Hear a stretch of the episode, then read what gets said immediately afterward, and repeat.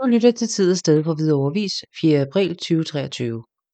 Påskens gudstjenester i Strandmarkskirken. Hele den kristne kirke ud over jorden fejrer påske. Påskens dage er et flow af begivenheder, som vi lytter til og synger med om med alle de mange facetter, dagene indeholder, og det gør vi også i Strandmarkskirken.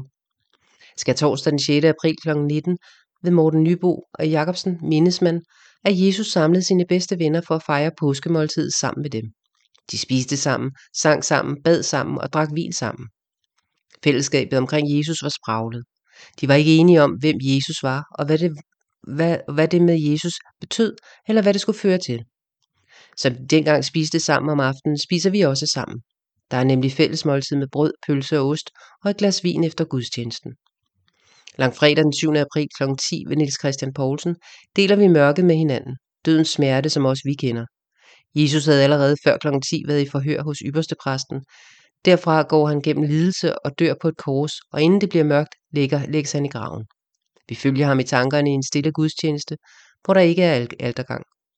Påskedag søndag den 9. april kl. 10 ved Lisbeth Merete Jensen fejrer vi opstandelsen fra de døde. Kvinderne var tidligt oppe, da de gik ud til graven med tunge skridt og tårer i øjnene. Stenen er væltet. Graven er tom, og engle forklarer kvinderne, at Jesus er opstået.